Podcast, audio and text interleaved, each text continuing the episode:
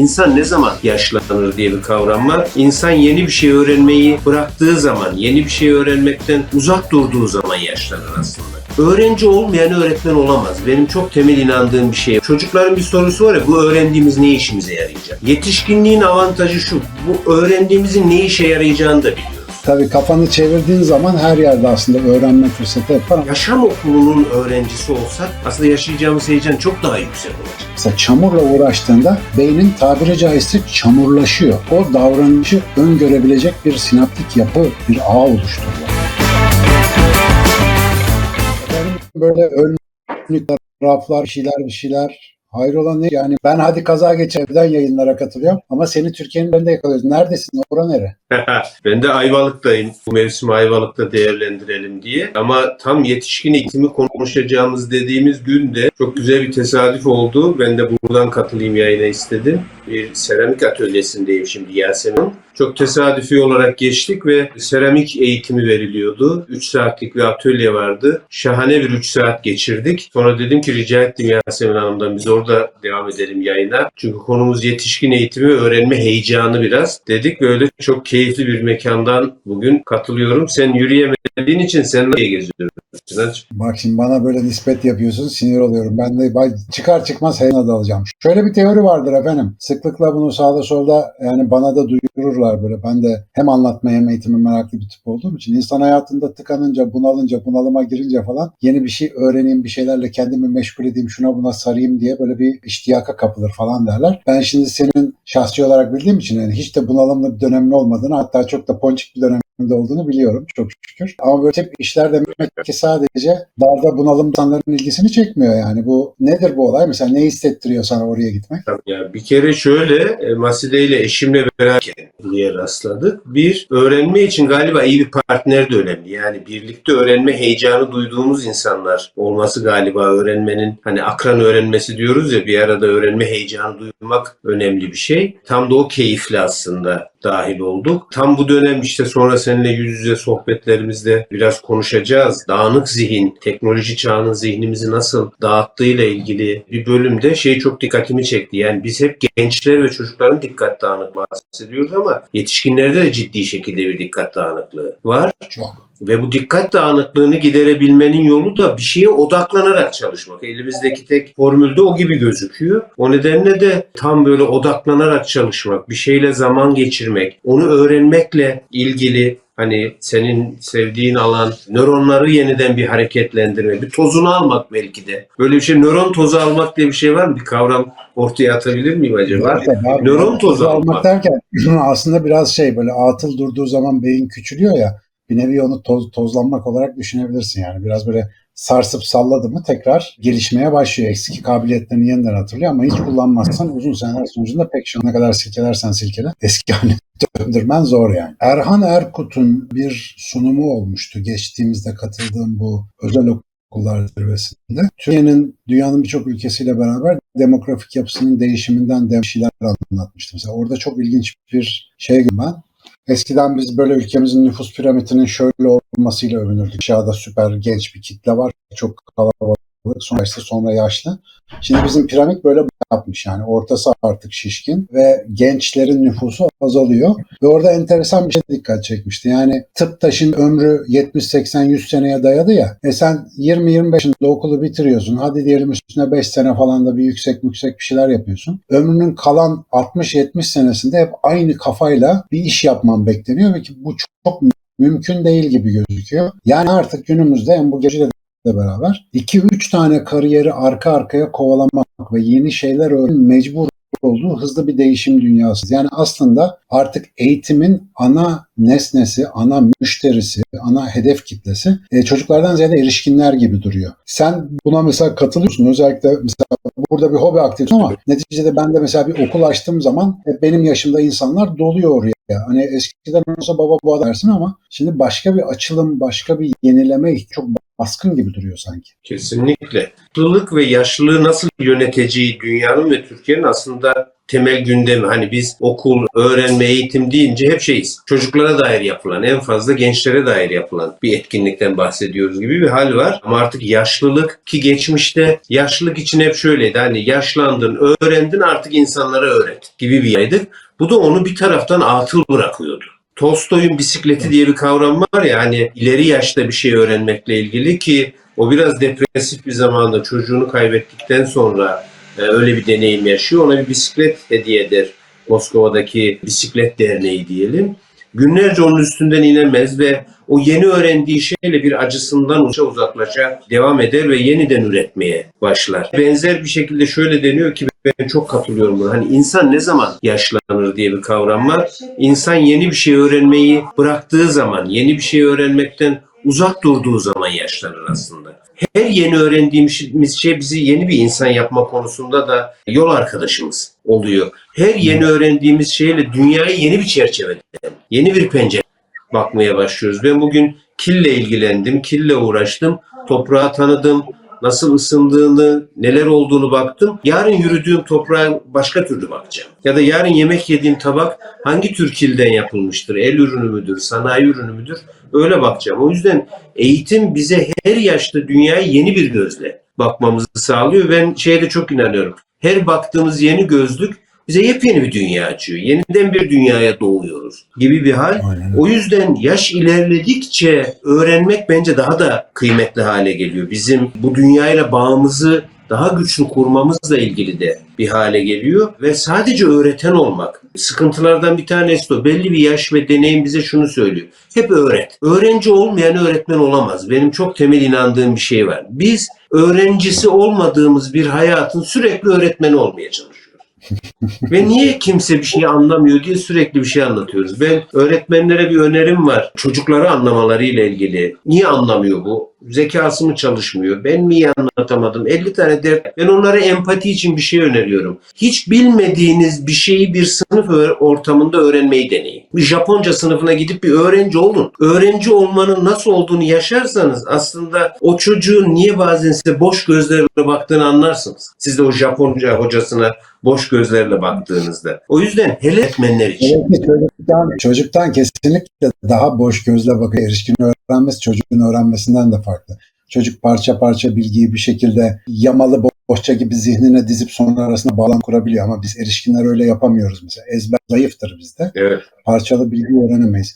Ama erişkin öğrenmesinin çok avantajlı bir kısmı var. Hayatta şimdi getirdiğin bağlam bilgiyi bağlayabildiğin için onu çok farklı bir anlamlandırmayla daha hızlı içselleştirebiliyorsun. Yani anlamını kolay kavrayabiliyorsun. Erişkin öğrenmesinin kısmı maalesef bu da kullanılmadıkça böyle çürüyen bir şey olduğu için hayatımızdaki aslında en önemli güç. İşte ben atıyorum 20 senedir işte doçentim, profesörüm ders anlatıyorum. Yeni bir derse gireceğimde belki çok olmadığım bir konuyu 15 dakika baktığımda zihnim bir resim diyor ki girip 3 saat konuşabiliyorum onunla. Niye?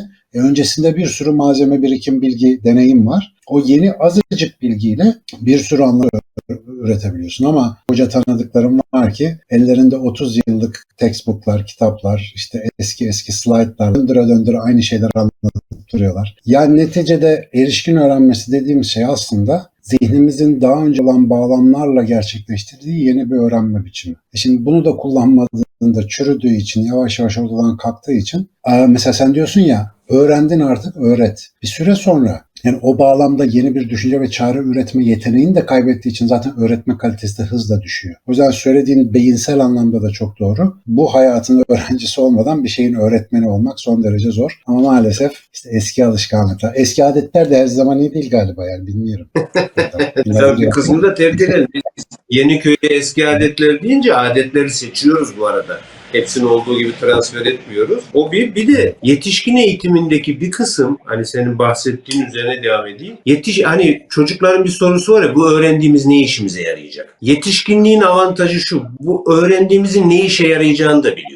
Hani bir öğrenme motivasyonu olarak da elimizde böyle önemli bir güç var. Yani bu gücü kullanalım artık diye bir noktadayım ben. Bunu, bu gücü kullanırsak bir kere daha hızlı öğreniyoruz. Tamam reflekslerimiz yavaşlamış olabilir ama onun yerine de gelen bir öğrenme motivasyonumuz var. O öğrenme motivasyonu bizim için çok büyük bir güce dönüşebilir. Bu işte bilimsel düşünce okulu diye bir şey açtım ben mesela. Açarken gerçekten çok gergindim. Çünkü öyle bir müfredatı var ki abi yani dışarıda bir yerde adama göstersen korkar kaçar yani. Fakat oraya katılanların çoğunluğu yani gene işte ben yaşlarda bizim nesillerden insanlardı. Ve ben açıkça sordum aga niye geldiniz buraya diye. Yani bu bir de böyle 5 hafta boyunca yok kuantum fiziğidir, izafiyettir, şudur budur, kaos diyoruz her şeye giriyoruz. Yani dediler ki bu konuları parça parça dinliyoruz. Her duyduğumuzla hayatı daha iyi anlıyoruz. Bunu bir komple set halinde öğrenmeye geldik. Yani hayatta gerçekten faydalı bir bilgi olduğuna ikna olmuş olduğu için okuldaki yoklamayla öğrenciyi tuttuğun duruma benzer bir durum hiç oluşmuyor erişkin eğitimde. Yani istediği için geliyor, istediği için takip ediyor ve sonuna kadar da gidiyor. Ne ödevi varsa, ne zorluğu varsa o işin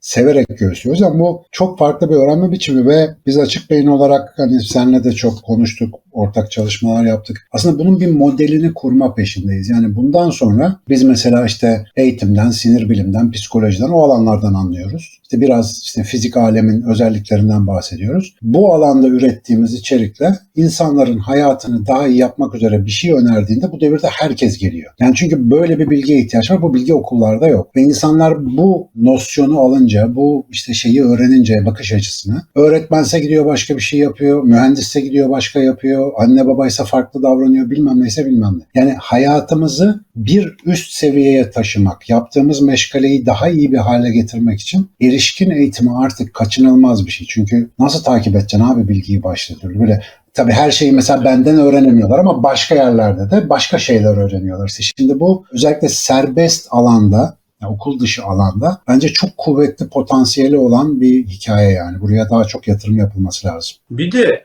bizde okul ve öğrenme hep diplomayla ilişkili bir şey ya. Diploma almak. Bunun yetişkin eğitimine yansıması da özellikle eğitim sektörü için sertifika almak. Hani ne öğrendim ya da ne öğreneceğim diye bakmıyor ne yazık ki meslektaşlarımızın çoğu. Sertifikası var mı? Sertifika geçerli mi? Bu bana puan kazandırıyor mu noktasında. Oradaki heyecan yaşam okulunun öğrencisi olsak aslında yaşayacağımız heyecan çok daha yüksek olacak. Aynen öyle. diploma için öğretmen, okulun öğretmeni sertifika için öğrenen yetişkin olduğunda aslında öğrenme coşkusu dediğimiz, birlikte öğrendiğimiz, hem öğrencisi hem öğretmeni olduğumuz dünya ve yaşamdan kopuk bir şey yapıyoruz. O zaman galiba bu öğrenmenin coşkulu heyecanı yok. İşte biz bugün Yasemin Hanım'la işte Vasile ben üçümüz bir masanın etrafında seramikle ilgilenirken kimsenin bir sertifikası ya da başka bir şeye ihtiyacı yoktu. Aslında şöyle bir güzellik var bu arada göstermek isterim. Benimki değil bu arada. Ben de yaklaşık buna benzeyen. Dedim Şey, ne oluyor abi dakika bir gol bir bunu mu yaptın diyecektim.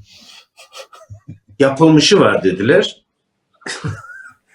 Ama yaklaşık buna benzeyen bir şeyi ben de yaptım ve güzellik şu yani bugün hem yeni bir şey öğrendim, öğrendiğim de bana yeni bir ürün olarak karşımda. Yani o 3 saat boyunca geçirdiğim keyifli süre ve o keyifli sürenin sonunda sadece bilgi değil, elimde ürün olarak da bir şey kalmış olmasının hazzı bugün bu konuşmayı bu kadar coşkulu yapmama yol açıyor. Hani yetişkin eğitimi iyidir, kariyeriniz için iyidir bunları konuşup anlatabiliriz. O başka bir şey. Ama yetişkin eğitimi ve öğrenme heyecanlı bir şeydir. Bence asıl unutmamamız ve yaşamamız gereken şey bu. Uğur Dündar'ın programları gibi oldu. Tam yerinde böyle denk gelmiyor. Ya ben mesela burada olacağını hiç bilmiyordum bugün. Ama enteresan böyle konuyla cuk oturmuş bir durum oldu yani. Bir de kalkıp işte hazır yapılmış var diye gösterdim. Yayın için eve yetişecektik tekrar. Sonra rica ettik Yasemin Hanım'dan. Atölyesi de çok keyifli. Ya Yasemin Hanım biz bugün yetişkin eğitimi konuşacağız. Doğrudan öğrendiğim bir deneyimi öğrendiğim yerde konuşayım dedik. O da sağ olsun atölyesini bizim yayınımız için açtı. Ayvalık'ta Yasemin Hanım'ın atölyesini öneriyorum seramik için bu arada. Vallahi Yasemin Mekan Hanım'a buradan sponsorumuz. Ben- Bence de en kısa zaman. Neresi abi orası bu arada? Suadiye'de mi? Neredesiniz? Hayır hayır Şey, Ayvalık'tayız.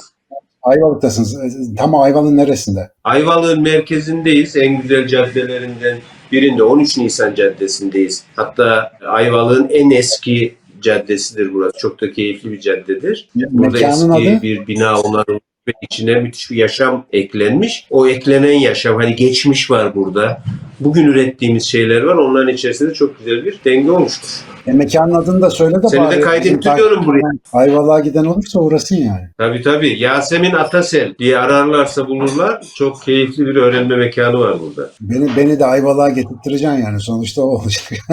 Ama gel. neyse her yerde Hemen kaydettiriyorum. Tabii kafanı çevirdiğin zaman her yerde aslında öğrenme fırsatı yapar ama böyle Evet. spesifik yerler gerçekten çok öğretici. Geçenlerde Müge Hanım da bizim Tanju Babacan'la falan beraber böyle bir heykel atölyesine gitmişlerdi. Akşam sarhoş gibi geldi vallahi. Ben hiç böyle bir şeyler yapabildiğimi bilmiyorum falan diye. Bir de yani kendini keşfetmekle ilgili çok acayip bir şey. Ben de Kapadokya'da bir çamur mıncıklama maceram vardır yıllar evvel. Hiç unutamam mesela. Yani bu arada bir şey var abi. Onu da hani bir Arada bir kitaplarda falan yazıyorum ama burada tam yeri geldi söyleyeyim. Elle bir şey yapmanın bizim zihnimiz üzerine hiç bilmediğimiz bazı etkileri var. Yani çok ileri düzey etkileri var. En basiti şu. Biz şimdi bir ayna nöron, empati falan diye bir şeyden bahsediyoruz ya işte karşıdaki insanın yüzüne bakınca duygularını anlıyoruz falan. Bu işe yaradığını düşündüğümüz bir sistem var. Ama bu sistem bu şekilde maymunlarda da çalışıyor, fillerde de çalışıyor. Bizdeki ondan ibaret değil. Bizde bu var ama bir şey daha var. Biz çamurla, kağıtla, mekanik düzeneklerle, çekiç çiviyle elimiz aracılığıyla uğraşırken bu ayna nöron sistemi o fiziksel nesnelerin davranış biçimlerini de aynalayarak öğreniyor. Yapısını mesela çamurla uğraştığında beynin tabiri caizse çamurlaşıyor. O davranışı öngörebilecek bir sinaptik yapı, bir ağ oluşturuyor. Ve senin artık beynin o elinle yaptığın işten sonra başka bir beyne dönüşüyor.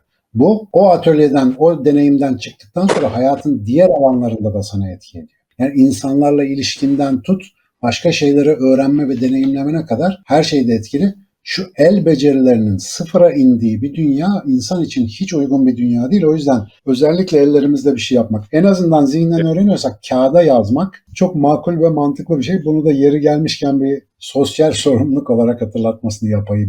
yani. Süper. Tamam ben de bir şey istiyorum. Ali Koç'un elleriyle yaptığı bir ufak da olsa Ama- değil mi? Bir sonraki yayında benim yaptığım fincanla içeceksin kahveyi. Bak Eyvallah. çok müstesna bir fincan olacak. Kesinlikle eminim. E, ağzına Tamam. sağlık hacım. Yasemin Hanım'a çok selamlar. Mazide'ye çok sevgiler. Kendinize çok dikkat edin. Tamam. Haydi görüşürüz. Bay bay.